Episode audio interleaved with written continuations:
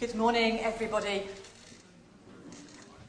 It's good to be together as a community of people who seek to follow Jesus, to share our praise, to bring our prayers, and to listen for God speaking to us through the Gospels and through each other.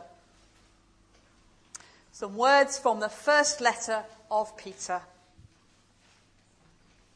Let us give thanks to the God and Father of our Lord Jesus Christ. Because of his great mercy, he gave us new life by raising Jesus Christ from death. This fills us with a living hope.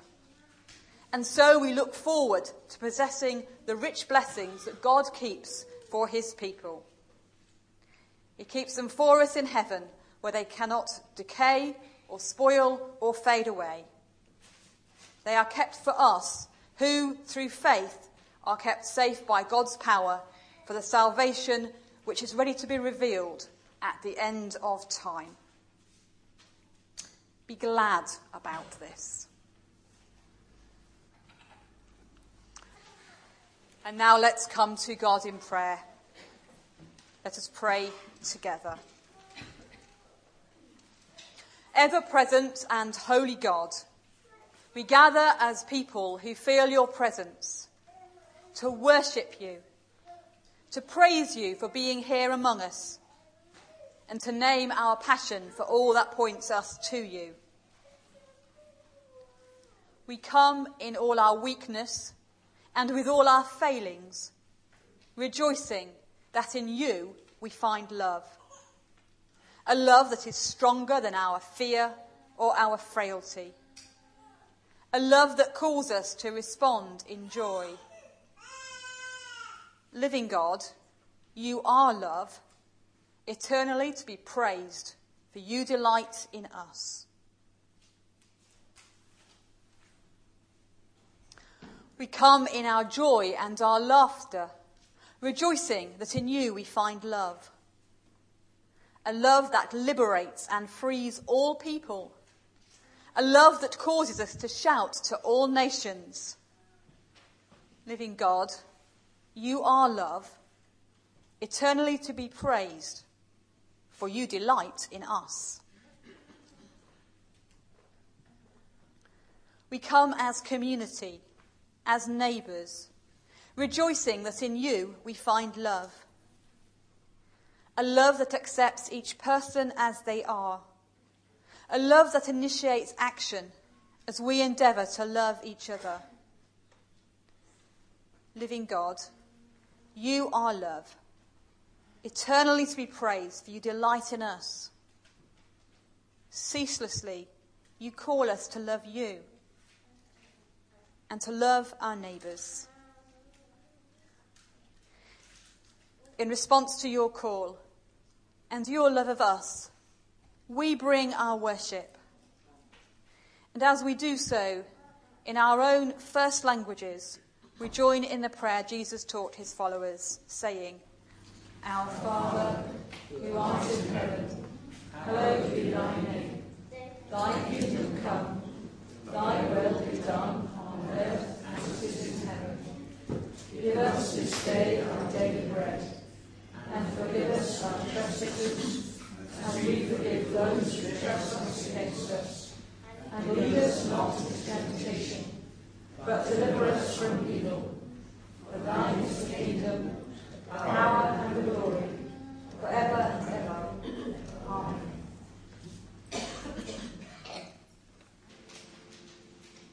We read first from Matthew 12, from verse 9, on page 17 of the New Testament. Jesus left that place and went to a synagogue where there was a man who had a paralyzed hand. Some people were there who wanted to accuse Jesus of doing wrong. So they asked him, Is it against our law to heal on the Sabbath? Jesus answered, What if one of you has a sheep and it falls into a deep hole on the Sabbath? Will you not take hold of it and lift it out? And a human being is worth much more than a sheep. So then, our law does allow us to help someone on the Sabbath. Then he said to the man with the paralyzed hand, Stretch out your hand. He stretched it out, and it became well again, just like the other one. Then the Pharisees left and made plans to kill Jesus. When Jesus heard about the plot against him, he went away from that place, and large crowds followed him. He healed all those who were ill and gave them orders not to tell others about him. He did this so as to make what God had said through the prophet Isaiah come true. Here is my servant, whom I have chosen, the one I love, and with whom I am pleased. I will send my spirit upon him, and he will announce my judgment to the nations.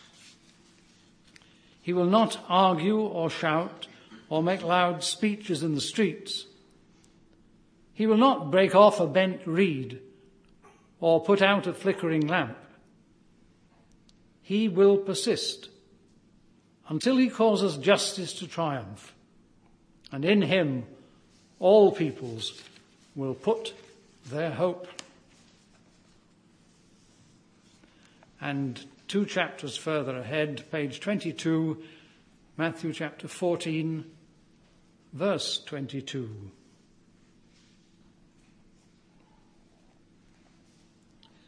This follows the account of the feeding of the 5,000. Then Jesus made the disciples get into the boat and go on ahead to the other side of the lake while he sent the people away. After sending the people away, he went up a hill by himself to pray.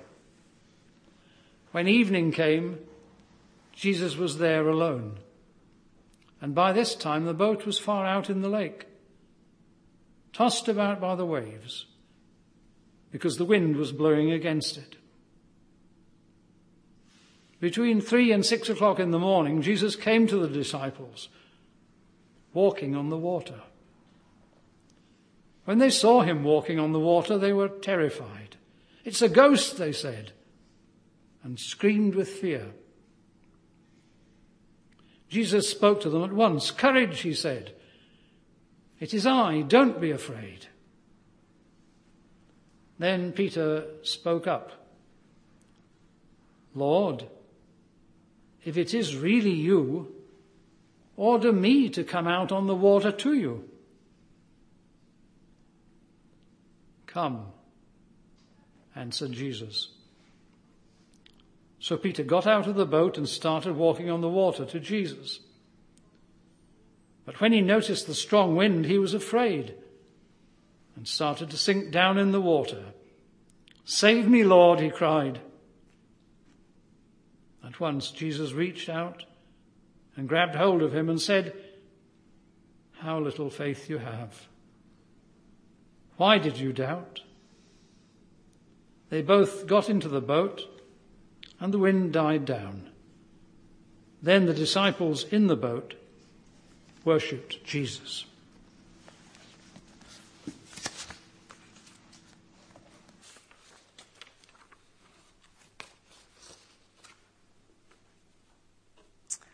One of the most famous and best loved passages in the whole Bible is 1 Corinthians 13. And it closes with the very famous line Now, these three remain faith, hope, and love. And the greatest of these is love. They are beautiful words. They are used very often in the context of marriage sometimes at funerals, sometimes at baptismal or membership services. The trouble is, the beauty can take us to a place away from reality. Because actually, life isn't always so lovely, is it? In the real world, things like doubt and fear and even hate are part of life. And sometimes we see those as polar opposites to faith, hope, and love. In a moment of what now seems to be utter madness, I had this great idea to do a set of services setting the words together in pairs. So, hope and fear, faith and doubt, love and hate. And to realize that actually when we read scripture and when we think about real life, it isn't always so easy to separate one out from the other. Well, it was a good idea, but starting work on it has not proved quite so simple. Not least because some of my very clever theology books turn out not to be very helpful when I come to look at these themes. What I am offering you today, I'm not even sure it's a sermon. It's more of an invitation to join with me in an exploration of the interplay of hope and fear.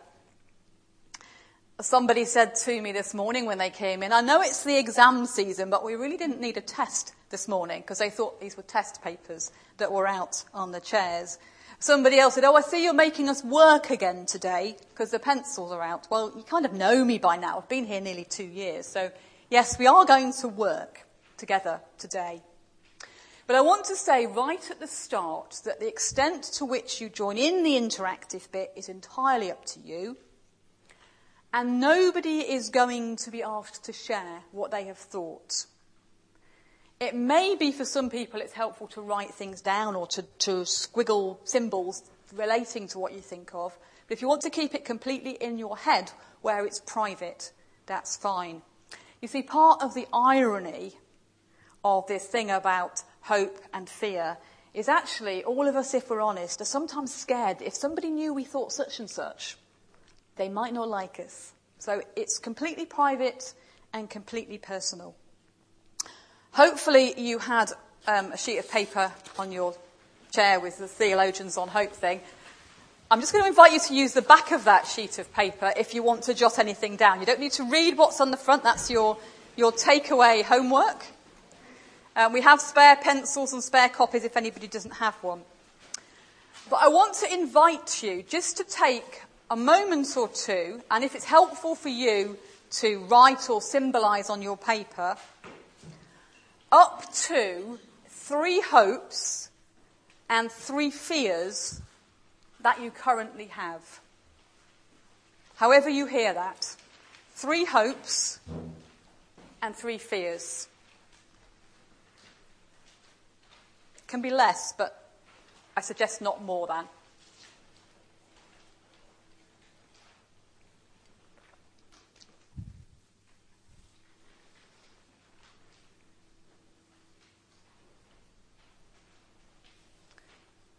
Completely personal, it's completely private. If you prefer just to hold them in your mind, that's fine.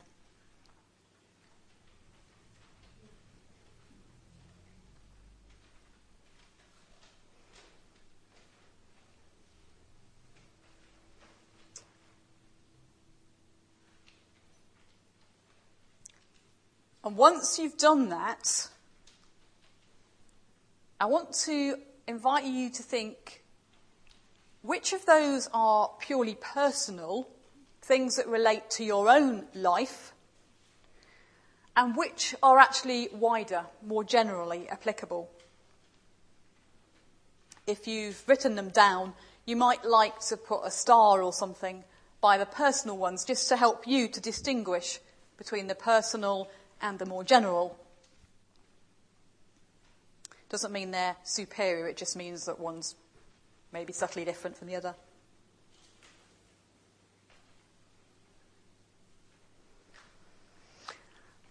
And I wonder how the balance between the personal and the general reflects the way I asked the question, or how you heard it, or actually how much the personal and the general is prioritized in your own thinking. How much is hope a personal and private thing, and how much does it relate to the wider world?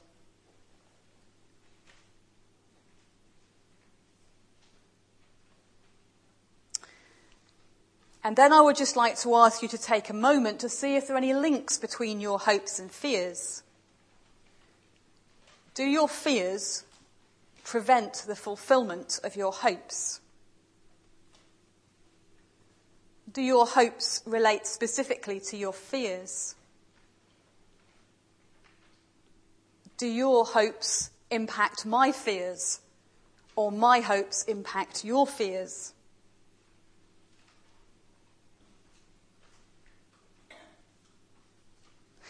There isn't enough time or space to think about this properly. But I expect if you've engaged with that to some extent, you begin to realize that hope and fear are not simply polar opposites. That doesn't work. Actually, it's far more complicated than that. Sometimes our hopes and our fears, in some way, are interrelated. I'm not actually going to talk very much about the Bible passages we heard this morning. I just couldn't quite make that work. But just to say, there are any number of Bible stories I could have chosen to pick up the theme of hope and fear. I have an electronic Bible on my computer, which is really useful when I want to find a specific word. Of course, depending which translation of the Bible you use, people make different choices as to which words they use. But I typed in fear, afraid, terrified, anxious, words that seem to relate to fear. I wonder if you can guess roughly how many times those words pop up in the Bible. Anyone want to have a guess? Anyone feeling brave? Well, it's around 600 times. The words fear or anxious or terrified or scared, those words come up around about 600 times. I also typed in hope and longing and desire and wish. How many times do you think they come up? Less than 200. Put very crudely then, Fear is three times as common in the Bible as hope. Now that's a sermon for another day, but it's quite clear that these words both come up, and I could have picked all sorts of passages to try and illustrate hope or illustrate fear. If you listened carefully, as Graham read for us, you'll have noticed that the first reading explicitly ended with the word hope. And the second reading explicitly included the word afraid, terrified. But actually, both hope and fear are present in each of those stories. I wonder how the man with the paralyzed hand felt when Jesus said to him, Reach out your hand. Did he hope that he would be healed? Did he fear the consequences of doing what Jesus told him to do?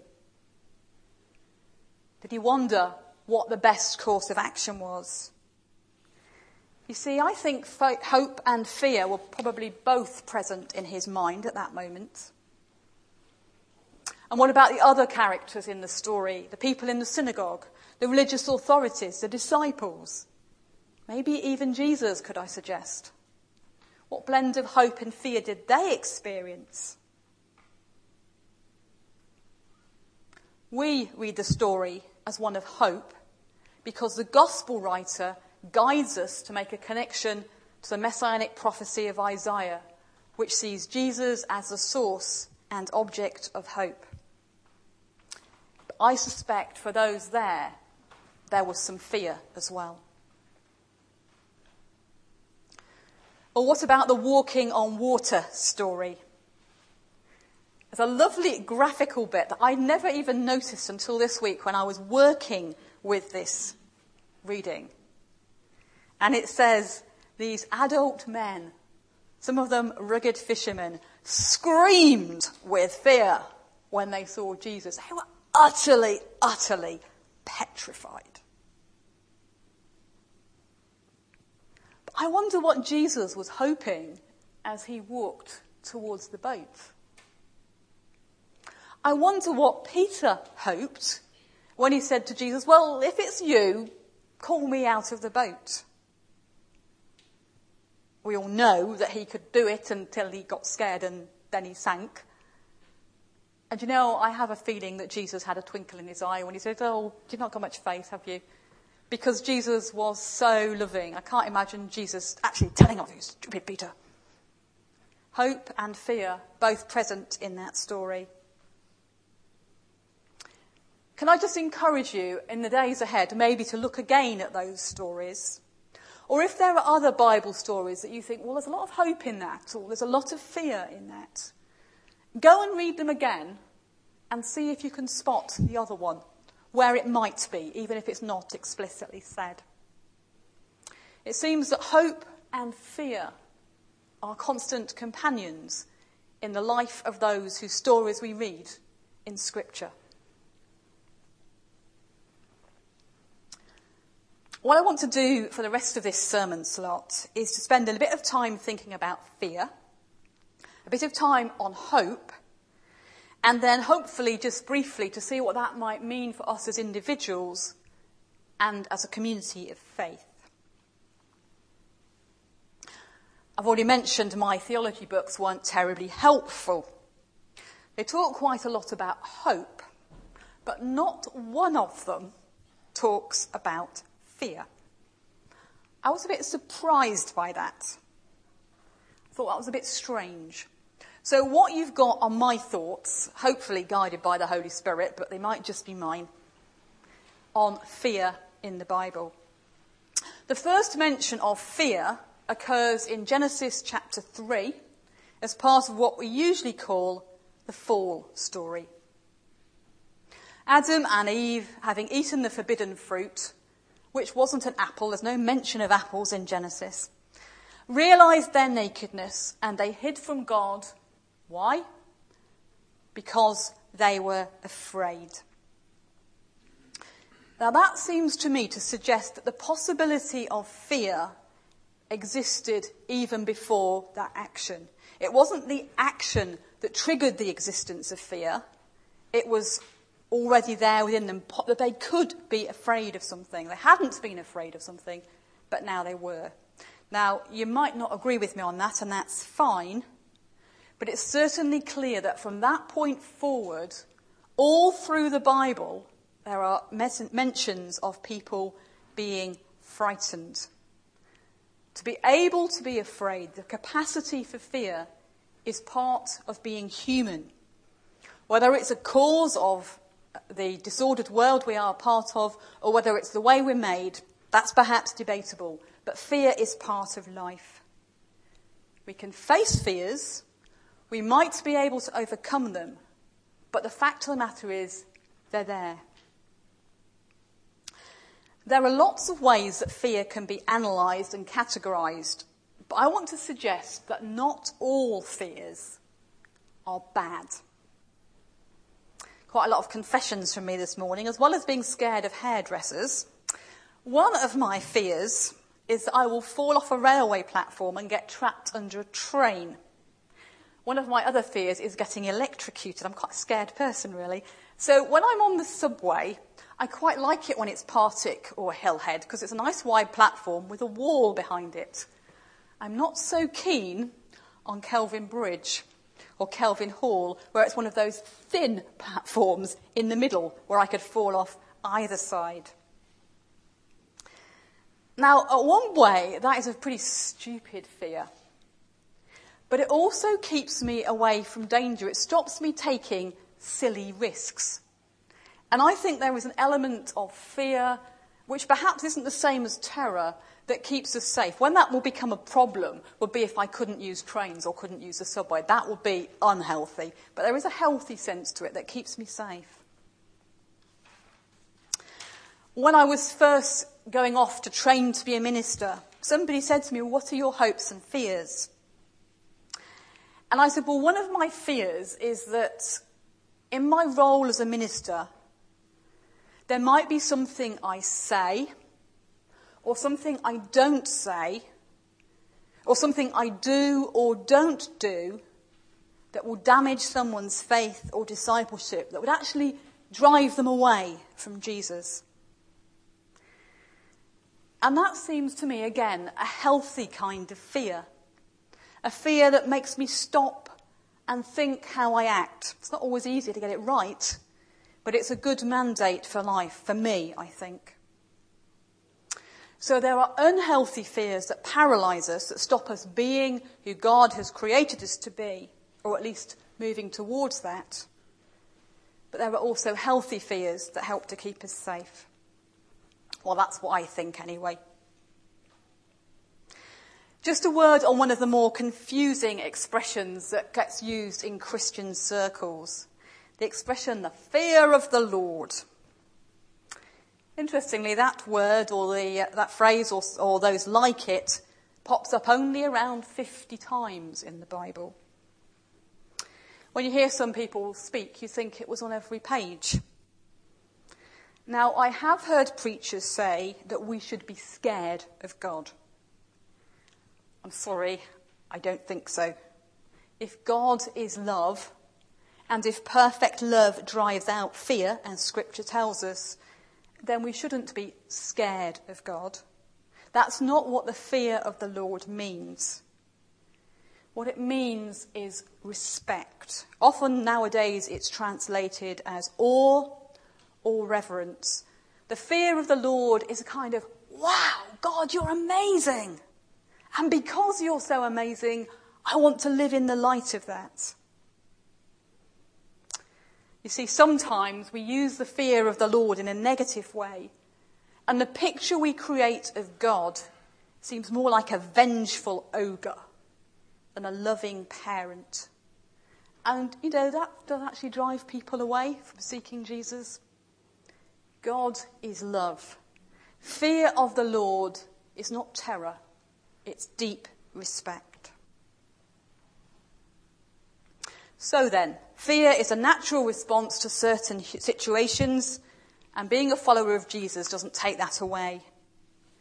If we're honest, all of us sometimes find the world in which we live frightening. What makes the difference is hope.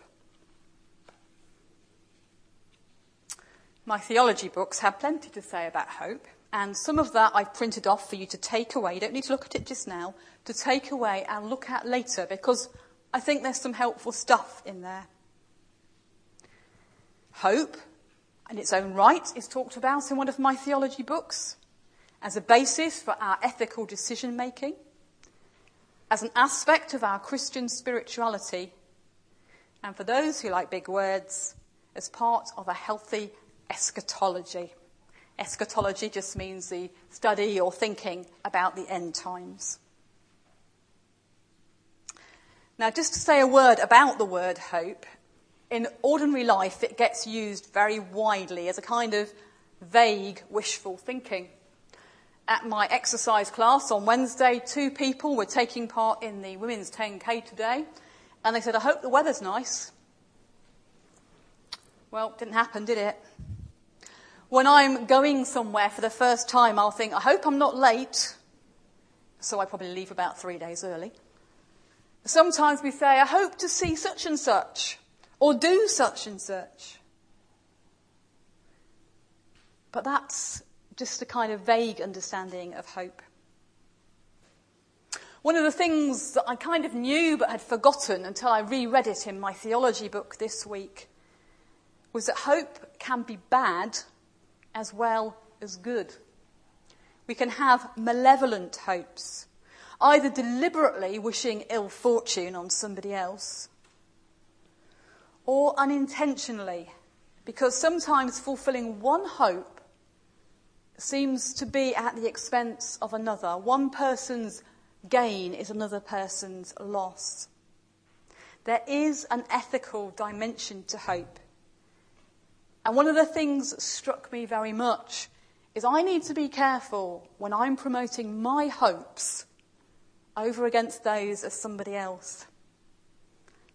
Sometimes it's very hard for me not to do that, but at least to be aware of it, that sometimes fulfilling the thing I hope for might dash what somebody else hopes for. It's not always easy. Those are human understandings of hope and they're useful for us, but they're not the whole picture. Christians, we, as Christians, we have an additional dimension to our hope. Now, when we understand this correctly, it's not the ticket to heaven. That's not the hope. That's not what makes us follow Jesus. Nor is it the idea of heaven as, as somebody used to say when I was a lot younger, pie in the sky, by and by, when we die. That's got not a lot to do with what the Bible says. It's got a lot to do with kind of easy trip off the tongue preaching. Christian hope is linked firmly with an eschatological understanding. That's just big words that theology books like to put in. Our hope is focused beyond time to what God has promised this community with God, the new creation, when all things are made new. The Christ event, the events of Calvary, which we have celebrated so recently, the defeat once and for all of evil by Jesus' death and resurrection, is central to this hope. But in the world in which we live, the new kingdom that Christ inaugurated is clearly not completed. We look forward to the time when that finds its fulfillment. We live in what theologians call the now and not yet of Christ's kingdom. Christ has defeated sin and death. Christ's kingdom has begun. But we look around and the world is still broken and disordered. There's a waiting until such time as it is completed. One of the contemporary theologians I quite like is Jürgen Moltmann. He speaks of hopeful living, of living in anticipation of the eschaton, that means the end of time, working with God to hasten the day when it finds its fulfillment. Now, when I talk about anticipation of the eschaton, it's a bit of a word play here. I don't just mean we look forward to it in the way you're looking forward to me shutting up. It actually means bringing it forward into the present. And unless you come out and gag me, you can't do the equivalent of that bit. But in anticipating the eschaton, we seek to bring it into the here and now. And that's not easy. In one of the quotes that I've given you from Moltmann, he says this Faith which opens itself to hope does not bring peace, but disquiet. If we're going to be signs and symbols of that kingdom. It isn't always going to be easy. And sometimes it will be downright frightening. But that is what we are called to do. I was really struck by one of the other things that Moltmann said about Baptists. He also said it about enthusiasts, who I think in some ways are the forerunners of the Pentecostals, and also Charles Wesley referred to himself as a reasonable enthusiast. Enthusiasts and Baptists in the 16th century looked for the dawn of the eschaton by actively seeking to transform their oppressive present. He didn't mean that they wanted things to be better for themselves, to make themselves more comfortable or less anxious, to reduce the risk of being arrested or executed, which were very real for 16th century Baptists. Let's not forget it's only 400 years that we would all have been arrested, or could all have been arrested for being here today. What I think he meant is that they looked out at the world around them, and despite those fears of arrest or persecution or execution, their hope in Christ motivated them to be a sign of the kingdom they longed for the hope in Christ gave them the confidence, even though life was scary and frightening, to be a sign to other people, to be, if you like, the kingdom of God in miniature. And I think that is some of what we are called to do to be a sign to those around us and to each other of that to which we look forward, the fulfillment of Christ's kingdom at the end of time. Fear is part of life, but hope, I believe, is stronger than fear. I've known plenty of fear over the last nine months. I didn't really know what it was until last September time. But hope somehow has remained through that. So here's a question for us to take away and mull over. How do we live out our hope in Christ rather than just our own personal dreams and aspirations in a world that is sometimes hostile and often frightening?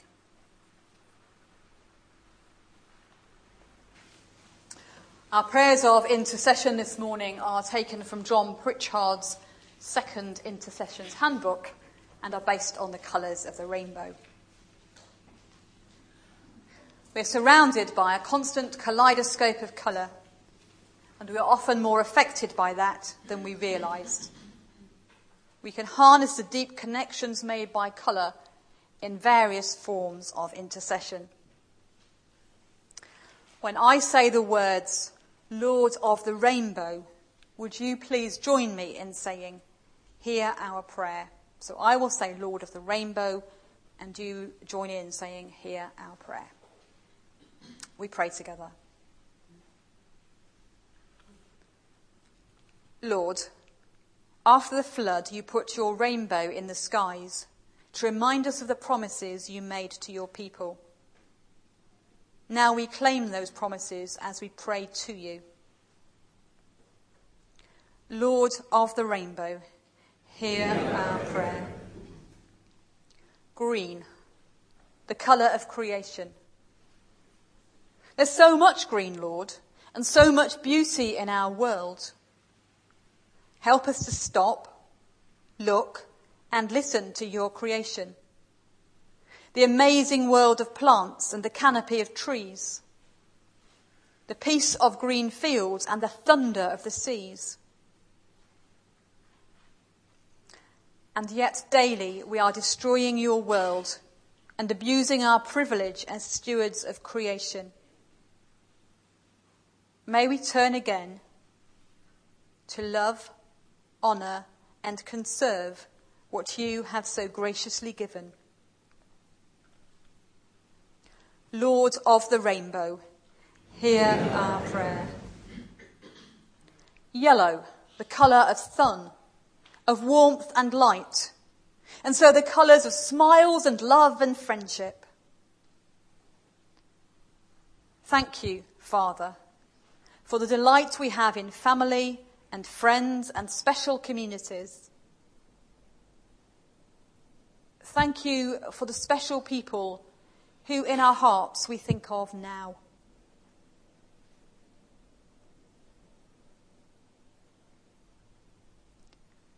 We pray for those who have few friends, whose loneliness is a daily burden, and for those who seem unable to make or keep the friendships that are so life giving to others. Lord of the rainbow, hear our prayer. Red, the colour of blood the blood of martyrs and saints, official or unofficial, who gave their lives for the faith that we often hold so lightly. We pray for the church that has nurtured both them and us. Give to your church in every culture and every nation the courage to be different, to speak the truth and live the life that draws others close to Jesus Christ. Especially we pray for this church and our neighbouring churches, that we may be beacons of light and signs of the eschaton in this community. Lord of the rainbow, hear our prayer.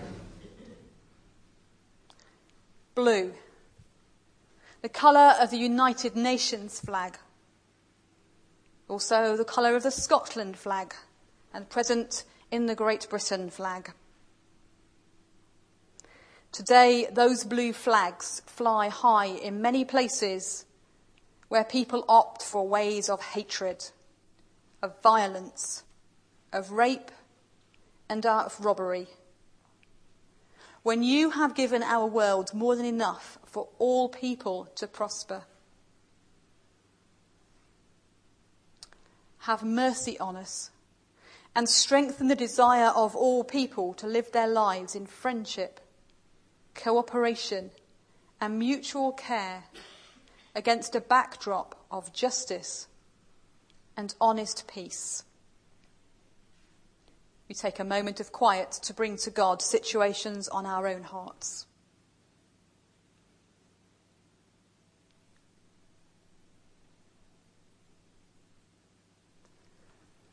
Lord of the rainbow, hear our prayer green for creation, and yellow for warm relationships, red for the blood of martyrs, and blue for the flags. And there's orange for the sweeter fruits of the earth, and indigo for the colours of shadows, and violet for the colour of sorrow. Lord, you surround us with so much colour, and the colours of the rainbow combine in the white light of your dazzling presence. So take the prayers we've offered, together with the promises you've given us, and bring all creation to the fulfillment of your kingdom, where prayers and promises are no more, for Christ is all in all. Amen. As our blessing, can we share together in reading the metrical setting of the World Peace Prayer, which is printed on your sheets. Lead me from death to life, from falsehood into truth, and may I keep through all the years the hopefulness of youth. From darkness